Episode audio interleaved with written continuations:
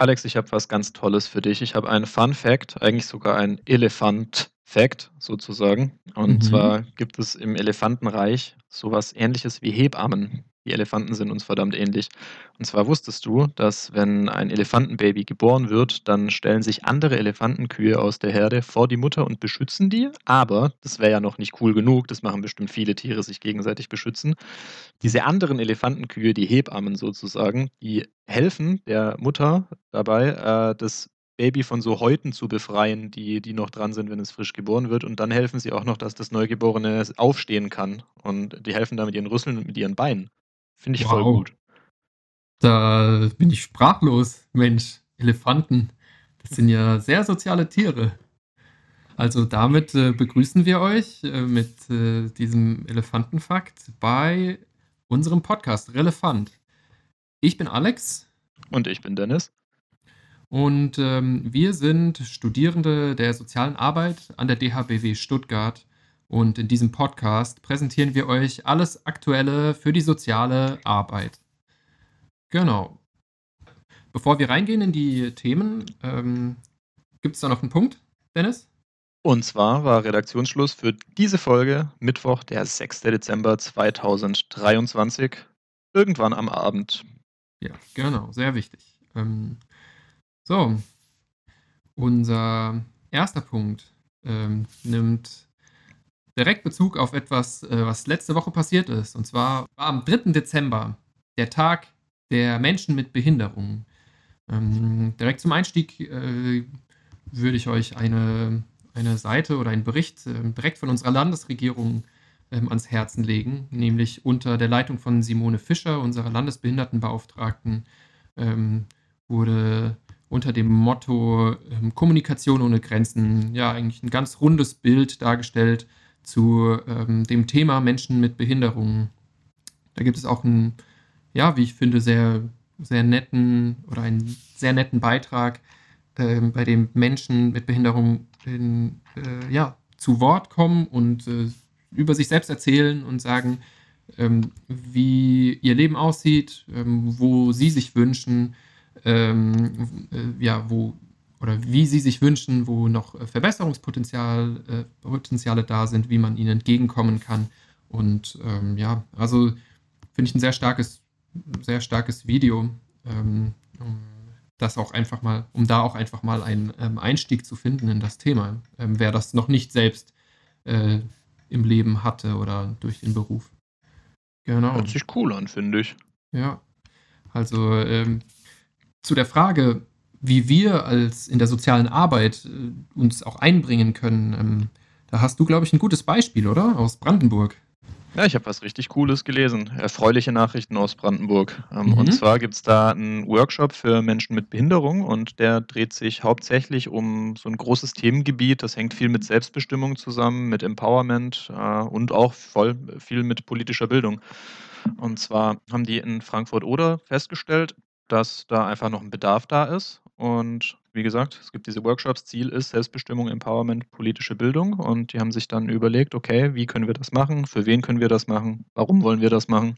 Und das ist eigentlich ganz interessant. Und zwar läuft es so, da sind äh, ganz viele verschiedene Menschen anwesend mit verschiedenen psychischen und kognitiven Behinderungen. Die haben alle sich selbst, äh, selbst dafür entschieden, dorthin zu gehen, sich angemeldet und haben da Bock drauf mitzumachen. Und der Modus, wie das Ganze transportiert ist, äh, wird, ist in, in leichter Sprache, was eigentlich auch total cool ist, ja nicht mal nur für, für Menschen mit einer Behinderung, sondern auch für alle anderen Menschen, die nicht das Privileg hatten, vielleicht eine tolle Bildung zu genießen oder die einfach ein bisschen Probleme haben mit der deutschen Sprache. Und so kann dann ja, auf jeden Fall jeder mit, mitkommen und auch alles hören und hören und verstehen ist ja schon mal der erste Schritt, damit man überhaupt befähigt wird, sich, sich einbringen zu können. Und dort werden eben die Menschen aufge, aufgeklärt oder informiert darüber, was es für, für Instrumente gibt, sich zu beteiligen. Da gibt es dann zum Beispiel den äh, Rat für Menschen mit Behinderung, wo man sich engagieren kann, wo man auch wählen kann, wenn man, äh, wenn man, glaube ich, selbst eine Behinderung hat. Und noch ganz, ganz, ganz andere Dinge. Zum Beispiel ist es auch so, das hat mich total schockiert, dass erst seit zweitausendneunzehn können Menschen, die mit sogenannter Vollbetreuung leben, äh, überhaupt wählen. Also bei der Bundestags-, Landtagswahl, wo auch immer. Da hat äh, das Bundesverfassungsgericht gesagt, erst zweitausendneunzehn, okay, das geht so nicht weiter, das verstößt gegen, gegen Gleichbehandlungsgrundsätze, das ist diskriminierend und Das müssen wir kippen. Und mhm. seitdem können diese Menschen dann auch wählen. Und mhm. auch unter anderem aus diesem Grund ist dann so ein Workshop total wichtig, weil man einfach, viele wissen das noch gar nicht, dass sie wählen dürfen, weil es eben erst seit so kurzer Zeit möglich ist. Mhm. Dann, ähm, Dennis, gib mir mal ein praktisches Beispiel. Also in welchem Fall ist es denn wichtig, dass ähm, Menschen mit Behinderungen auch, äh, ja, auch wählen können und ihre, ihre Stimme auch einbringen können? Ich denke da, also erstmal ist es natürlich wichtig, einfach aus, aus Gerechtigkeitsgründen, warum sollten sie das nicht dürfen, das ist eigentlich selbstverständlich und äh, einfach allein auch aus der Tatsache, dass die eine Lobby haben dann für sich selbst, weil ich meine, jede Wählergruppe wählt wahrscheinlich in irgendeiner Form entsprechend ihrer eigenen Interessen und äh, so ist es, glaube ich, nicht verwunderlich, dass es im politischen Spektrum die ein oder andere Person gibt, die Inklusion nicht so toll findet. Mir fällt da zum Beispiel der führende AfD-Mensch Höcke ein, der sagt, Inklusion ist eine sogenannte Ideologie. Also eine ziemlich steile These. Und in Anbetracht dessen ist es, glaube ich, schon total wertvoll, dass die Menschen dann auch selbst eine Stimme bekommen. Mhm. Und ja, und gerade im Prinzip, um an dem Themenkomplex so ein bisschen, bisschen dran zu bleiben, äh, hat sich das Deutsche Institut für Menschenrechte auch noch zu Wort ge- gemeldet. Und zwar gibt es die U N-Behindertenrechtskonvention. Und das Deutsche Institut für Menschenrechte sagt, dass wir die in Deutschland bisher nur halbherzig umgesetzt haben. Also ein großes Ziel dieser Behindertenrechtskonvention ist unter anderem einfach mehr Inklusion, bessere Arten der Inklusion. Und da wird eben davon gesprochen, dass es vor allem hierzulande noch äh, viel zu viele Sondereinrichtungen gibt, gerade was Bereiche wie Wohnen, Arbeit, Gesundheit oder Bildung angeht. Und so zum Beispiel auch wie in Brandenburg von, von der Four News praktisch, da sind ein Drittel der Lokal- äh, Wahllokale sind nicht barrierefrei, was halt auch Menschen mit Behinderung daran hindern kann, selbst äh, selbstbestimmt irgendwie agieren zu können. Mhm. Und das ist ein Thema, was total viele betrifft. Also in Deutschland leben sieben Komma acht Millionen Menschen mit einer schweren Behinderung. Also fast zehn Prozent der Bevölkerung. Super, super viel. Und diese mhm. Leute sollten eine Lobby haben. Und um auch ein bisschen hoffnungsvoller zu enden mit diesem Themenblock, kann man sagen, dass ähm, das Gesundheitsministerium unter Karl Lauterbach, dem Gesundheitsminister, momentan dabei ist, einen Aktionsplan für diverses, inklusives und barrierefreies Gesundheitswesen zu erarbeiten. Und da setzen viele Stimmen eine Hoffnung rein, allein schon, dass diese Probleme erkannt werden mhm. und auch in Angriff genommen werden. Und auch das Bundesteilhabegesetz als äh, relativ neues Gesetz noch bringt schon erste gute Ansätze mit, wie viele sagen. Zum Beispiel eine Stärkung der Selbstbestimmung der Menschen mit Behinderung durch weitreichendere Eingliederungshilfen. Also eigentlich auch ganz cool. Mhm, hört sich gut an. Also Luft nach oben, Luft nach unten. Ähm, interessant, äh, ja, zu diesem, diesem Tag äh, mal sich darüber zu informieren und sich auch umzuhören. Genau. Ähm, so, Dennis, es hat noch, es gab noch einen zweiten Tag, der, Hör mir auf. Äh, der stattgefunden hat.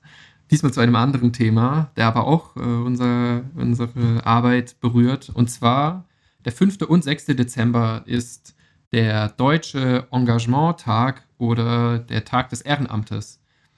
Also das ist, äh, ja, genau.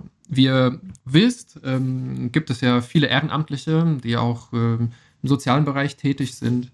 Ähm, und äh, das ist ja eine Praxis, die...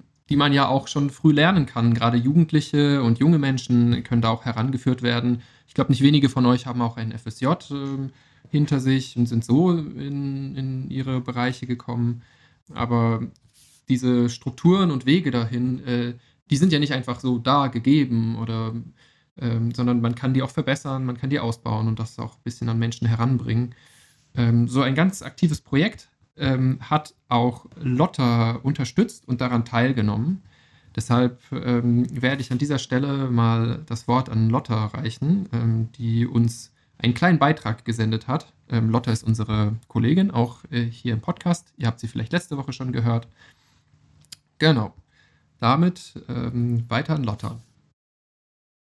Ja, hallo ihr beiden. Hallo an alle Zuhörenden.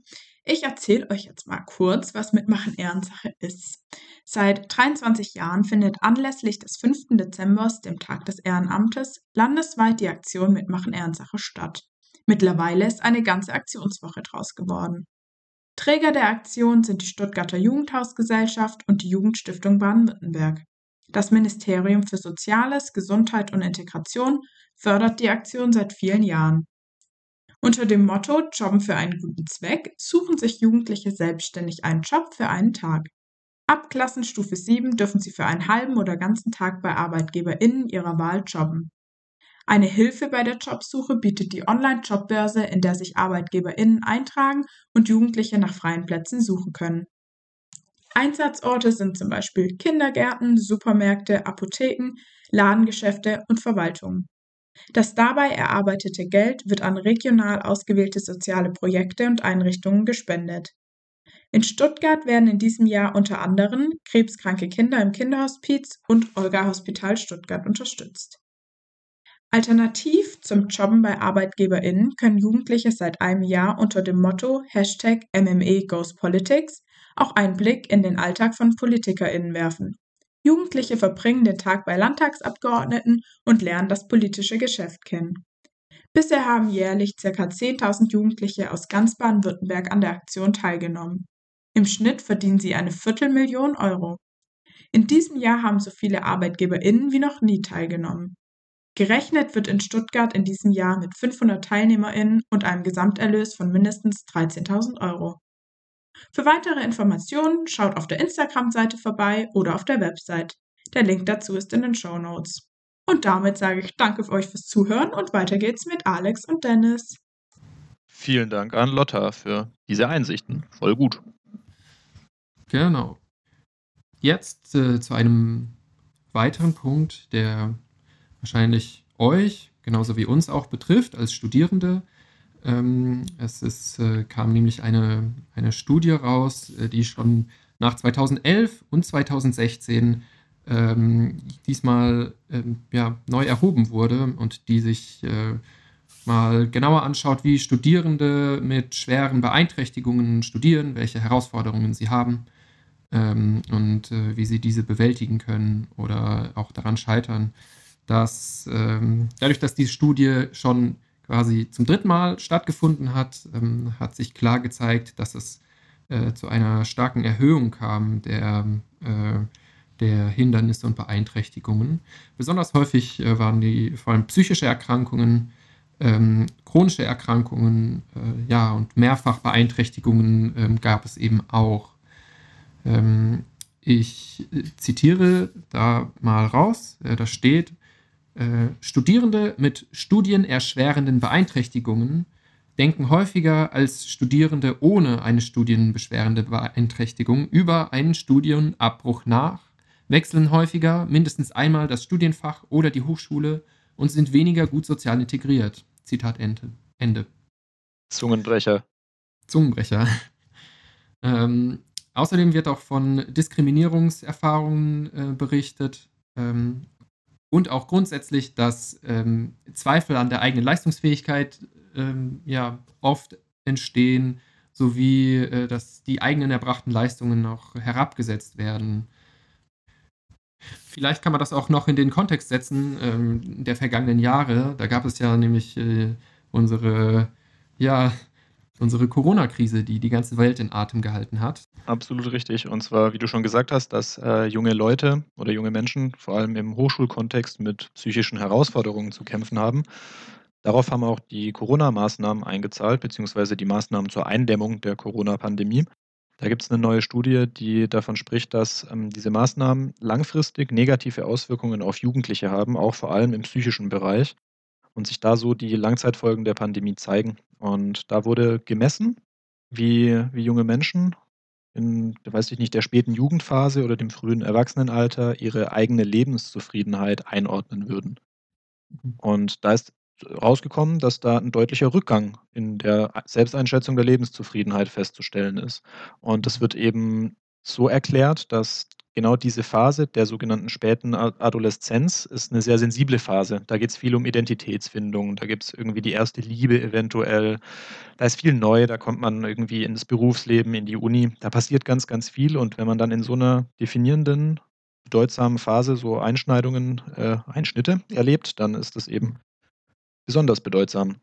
Der, der Rückgang, der gemessen wurde in der Lebenszufriedenheit, war auch innerhalb dieser Gruppe der Adoleszenten dreimal so hoch wie in der Gesamtbevölkerung. Also die, die Gruppe wurde tatsächlich besonders stark getroffen. Und Ein Forscher sagt da auch dazu, dass, also ein an der Studie mitwirkender Forscher, dass ein so starker Rückgang total außergewöhnlich sei und eigentlich ein so großer Einbruch in der Lebenszufriedenheit wie bei diesen Jugendlichen, das gibt es eigentlich normalerweise nie, außer bei wirklich total einschneidenden Lebenskrisen wie Arbeitslosigkeit oder dem Tod des Ehepartners zum Beispiel. Also tatsächlich harter Tobak. Mhm. Also an dieser Stelle kann man vielleicht auch einen kleinen Disclaimer schalten. Ähm, nicht nur als Professionelle ähm, ist es gut, da das im Blick zu haben, äh, was Studierende auch teilweise ja, mitmachen und äh, welche Hürden und äh, Hindernisse es da auch gibt, sondern auch für euch. Ähm, mh, ja, seid aufmerksam bei euch selbst, aber auch bei euren äh, Kommilitoninnen. Ähm, ja, wendet euch an professionelle Hilfe, falls es in diese Richtung irgendwie auch ähm, euch betrifft oder wenn ihr glaubt, dass ihr da äh, ja, dass ihr da Hilfe braucht, sagt auf jeden Fall Bescheid ähm, bei den bei, bei euren Ärzten, aber auch bei Freunden, bei Familie und so weiter. Ja. Genau, es gibt auch hervorragende Seelsorge-Hotlines zum Beispiel oder einfach so Beratungsangebote, die Nummer gegen Kummer oder mhm. einfach auch bei der eins eins sechs eins eins sieben, die können einen auch ein bisschen weiter vermitteln. Ein therapeutisches Erstgespräch kann man immer bekommen. Ja, super, genau. Das nächste Thema, das ähm, jetzt gerade saisonell bedingt äh, immer wieder kommt, ist ja äh, ganz einfach die Kälte. Im Winter ist es kalt. Das wissen wir alle. Ähm, Kinder freuen sich über Schnee, aber es gibt auch viele Menschen, für die die Kälte ein, ein großes Risiko in ihrem Leben bedeutet und äh, lebensgefährlich auch sein kann. Das ist auch ein äh, Klientel der sozialen Arbeit, nämlich wohnungslose und obdachlose Menschen. An dieser Stelle möchte ich eine, eine Erhebung der Bundesarbeitsgemeinschaft Wohnungslosenhilfe, kurz B A G W, nennen, die in den jährlichen Erhebungen ähm, ja schon letztes Jahr eine, einen starken Anstieg von wohnungslosen Menschen ähm, verzeichnet. zweitausendzweiundzwanzig waren das sechshundertsiebentausend Menschen, wohingegen es zweitausendeinundzwanzig noch dreihundertdreiundachtzigtausend Menschen waren. Ähm, das, das ergibt einen Anstieg von achtundfünfzig Prozent. Ähm, die Zahlen von diesem Jahr sind natürlich noch nicht draußen, die werden immer rückwirkend in, ein, in einem Rückblick dann auch veröffentlicht. Aber ähm, die Tendenz ähm, ist, man, ist wahrscheinlich weiterhin zur Verschlimmerung. Vor allem für ähm, Obdachlose gibt es ja auch äh, sozialarbeiterische Angebote.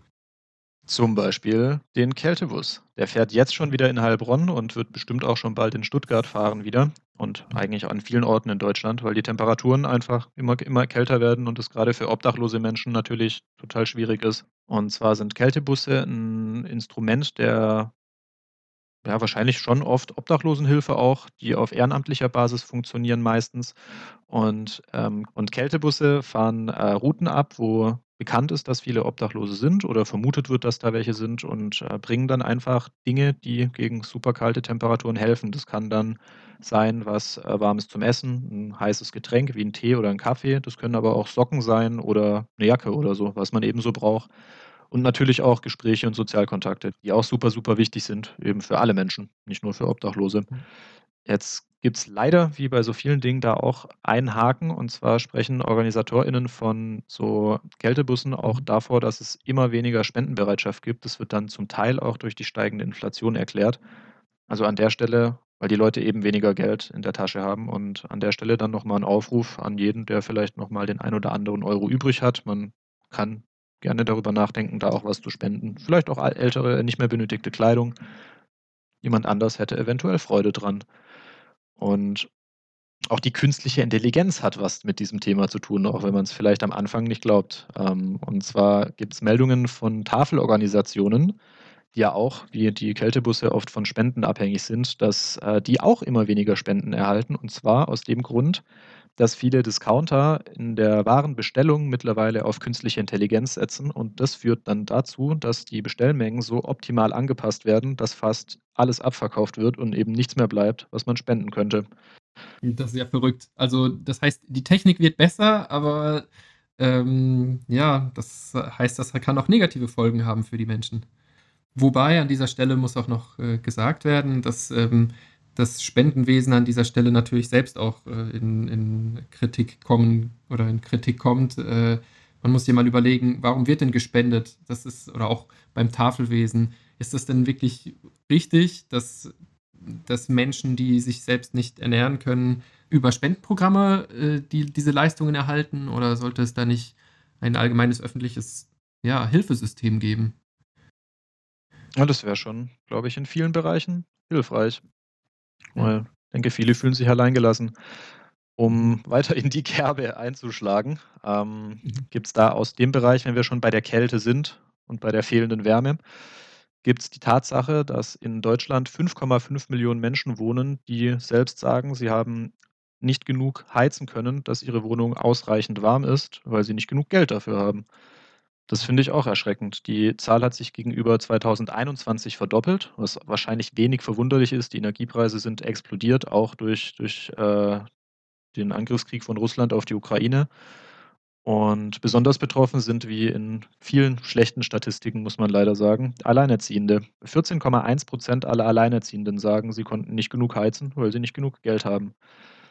Und auch wenn das total viel ist mit den fünf Komma fünf Millionen Menschen, das sind ungefähr sechs Komma sechs Prozent der Bevölkerung der Bundesrepublik, muss man sagen, E U-weit sieht es noch schlechter aus. Da sind es tatsächlich neun Komma drei Prozent aller EinwohnerInnen der E U, die von sich selber sagen, ich kann nicht genug heizen, ich habe kein Geld dafür. Und bleibt uns nur noch zu hoffen, Alex. Wir haben vor ein paar Wochen gesprochen über das Haushaltsloch durch das Bundesverfassungsgericht-Urteil.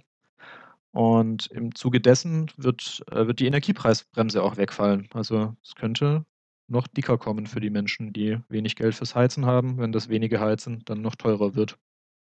Ja, das mit dem Haushaltsloch, da habe ich das Gefühl, diese Meldung verfolgt uns auch in der sozialen Arbeit äh, wie ein Gespenst, und um jede Ecke taucht es nochmal in neuer Gestalt auf. Fürchterlich. Ähm, ja, so wie jetzt auch. Ähm, Es hat sich nämlich eine neue Diskussion aufgetan zum Bürgergeld. Ähm, und zwar, wie ihr vielleicht wisst, hat sich nach dieser Haushaltslücke, haben sich unterschiedliche Stimmen hervorgetan äh, und Vorschläge gebracht, wo man das Geld jetzt auftreiben könnte. Äh, da war die Rede von Steuererhöhungen oder von Sparmaßnahmen. Und so auch von, ähm, ganz konkret von Söder, wurde eine Generalüberholung des Bürgergeldes gefordert. Zitat: Die Ampel muss die für Januar vorgesehene Erhöhung um ein Jahr verschieben und noch einmal völlig neu ansetzen. Zitat Ende. Ähm, ja, konkreter wird auch noch Herrn Linnemann, der einmal das ganze Spektrum äh, im Diskurs liefert von Menschen im Bürgergeldbezug, die in der sozialen Hängematte liegen, und ähm, dass sich ja Arbeit immer lohnen müsse äh, und äh, dass äh, Menschen ja angeblich äh, nicht mehr motiviert sind zu arbeiten, wenn äh, das Bürgergeld erhöht wer- werden würde. Ähm, ja.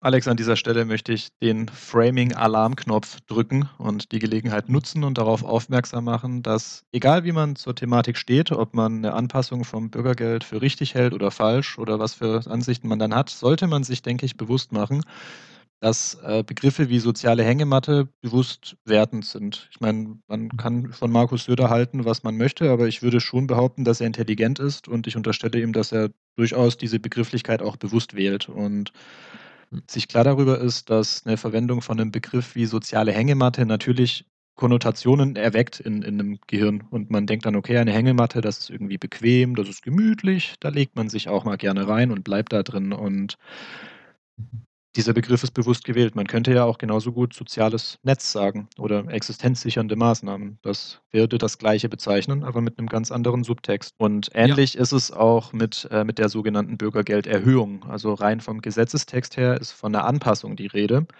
weil eben die Regelbedarfssätze im Bürgergeld angepasst werden, was ein gesetzliches Verfahren ist. Das hat die Ampel sich nicht ausgesucht zu tun, das steht so im Gesetz. Und einem Gesetz, dem unter anderem auch die C D U-Fraktion, der Markus Söders Schwesterpartei, die C S U, angehörig ist, zugestimmt hat. Mhm. Gut, äh, danke, dass du mich direkt darauf hingewiesen hast. Ähm, das ist auf jeden Fall ein heikler Punkt, und da sollten wir alle auch äh, sensibel dafür sein, auch gerade bei solchen Sachen, die sich so leicht sagen lassen und ähm, fast schon in aller Munde sind. Ähm, ja, äh, Es kommt aber auch äh, zu Kritik aus äh, der Koalition selbst. Ähm, zwar hat Koalitionspartner Lindner, der unser Finanzminister, ähm, hat, ähm, ja, kommt von einer ähnlichen Seite. Zitat: Bei der anstehenden Prüfung des Abstands zwischen Löhnen und Sozialleistungen wird man sich daher das Anpassungsverfahren ansehen müssen. Denn es muss immer ein spürbarer Unterschied machen, ob jemand arbeitet oder nicht arbeitet, so Lindner. Also ähm, genau, das heißt äh, auch äh, die Regierung selbst steht da nicht ganz geschlossen gegenüber. Absolut nicht. Wenn wir schon bei, bei Innerkoalitionsäußerungen sind, dann hätte ich da noch Hubertus Heil anzubieten, seines Zeichens Arbeits- und Sozialminister von der S P D. Der sagt, man darf auf gar keinen Fall an der Bürgergeldanpassung irgendwas verändern, aus verschiedenen Gründen. Zunächst mal sagt er, das sei einfach moralisch falsch, da wir ein sozialer Rechtsstaat sind in, in Deutschland, und bezeichnet Nächstenliebe als Grundpfeiler unseres Wertekodexes. Und des Weiteren sagt er, es sei auch einfach verfassungswidrig. Wie schon angedeutet, dieses Verfahren ist einfach ein, ein, eine Gesetzesnorm, die festgeschrieben ist und ist somit auszuführen. Von daher sieht er da wenig Raum dafür, das nicht zu tun. Und auch der Paritätische Wohlfahrtsverband sagt, man, man darf das auf keinen Fall unterlassen, diese Anpassung vorzunehmen. Die gehen sogar noch einen Schritt weiter. Die haben eigene Berechnungen angestellt dafür, wie ein Existenzminimum eigentlich aussehen müsste von der Höhe, um tatsächlich ein Existenzminimum zu sein, was den, was den Namen verdient. Und die sind zum Ergebnis gekommen, dass das achthundertdreizehn Euro sein müssten. Also erheblich mehr als die fünfhundert Quetsch Euro, die es aktuell gibt. Und was man da auch sehen muss, da wird immer die Inflation als Argument genannt. Und zwar ist die Inflation in Anführungszeichen nur bei dreizehn Prozent jetzt über die letzte Zeit. Aber das liegt auch daran, dass die Inflation eben gesamtgesellschaftlich oder gesamtwirtschaftlich gemessen wird auf alle Güter, die es so gibt. Und jetzt ist es zum Beispiel so, dass äh, Luxusuhren, so eine klassische Rolex, die sind sehr preisstabil. Da gibt es ganz wenig Inflation. Richtig viel Inflation gibt es aber bei Nahrungsmitteln. Da waren es siebenundzwanzig Prozent zum Beispiel in den letzten zwei Jahren. Und ich denke, da sollte man nicht vergessen, dass wahrscheinlich nicht nur der Großteil der Bevölkerung, aber vor allem der Großteil der Bürgergeldbeziehenden wahrscheinlich sehr viel weniger Rolexe kauft als Brote oder Äpfel. Danke für den Punkt, Dennis. Ähm, da möchte ich nochmal auf Helene Steinhaus hinweisen vom Verein Sanktionsfrei, die ähm, sich für das Recht ähm, von S G B zwei HilfenempfängerInnen einsetzt. Ähm, und zwar macht sie da einen Punkt bei dem, dem sogenannten Lohnabstandsgebot, ähm, also das äh, Gebot, das äh, eben fordert ähm, und wahrscheinlich auch zu Recht fordert, dass Menschen mit Sozialleistungen äh, weniger verdienen als Menschen, die sich in Beschäftigung befinden. Ähm, sie macht da aber einen Punkt und sagt, dass man da ja auch äh, von der anderen Seite an dieses Argument rangehen kann und mal unter die Lupe nehmen sollte, warum Menschen denn ähm, oft so wenig Geld verdienen, wenn sie denn arbeiten. Ähm, das ist insbesondere beim Niedriglohnsektor der Fall. Ähm, genau.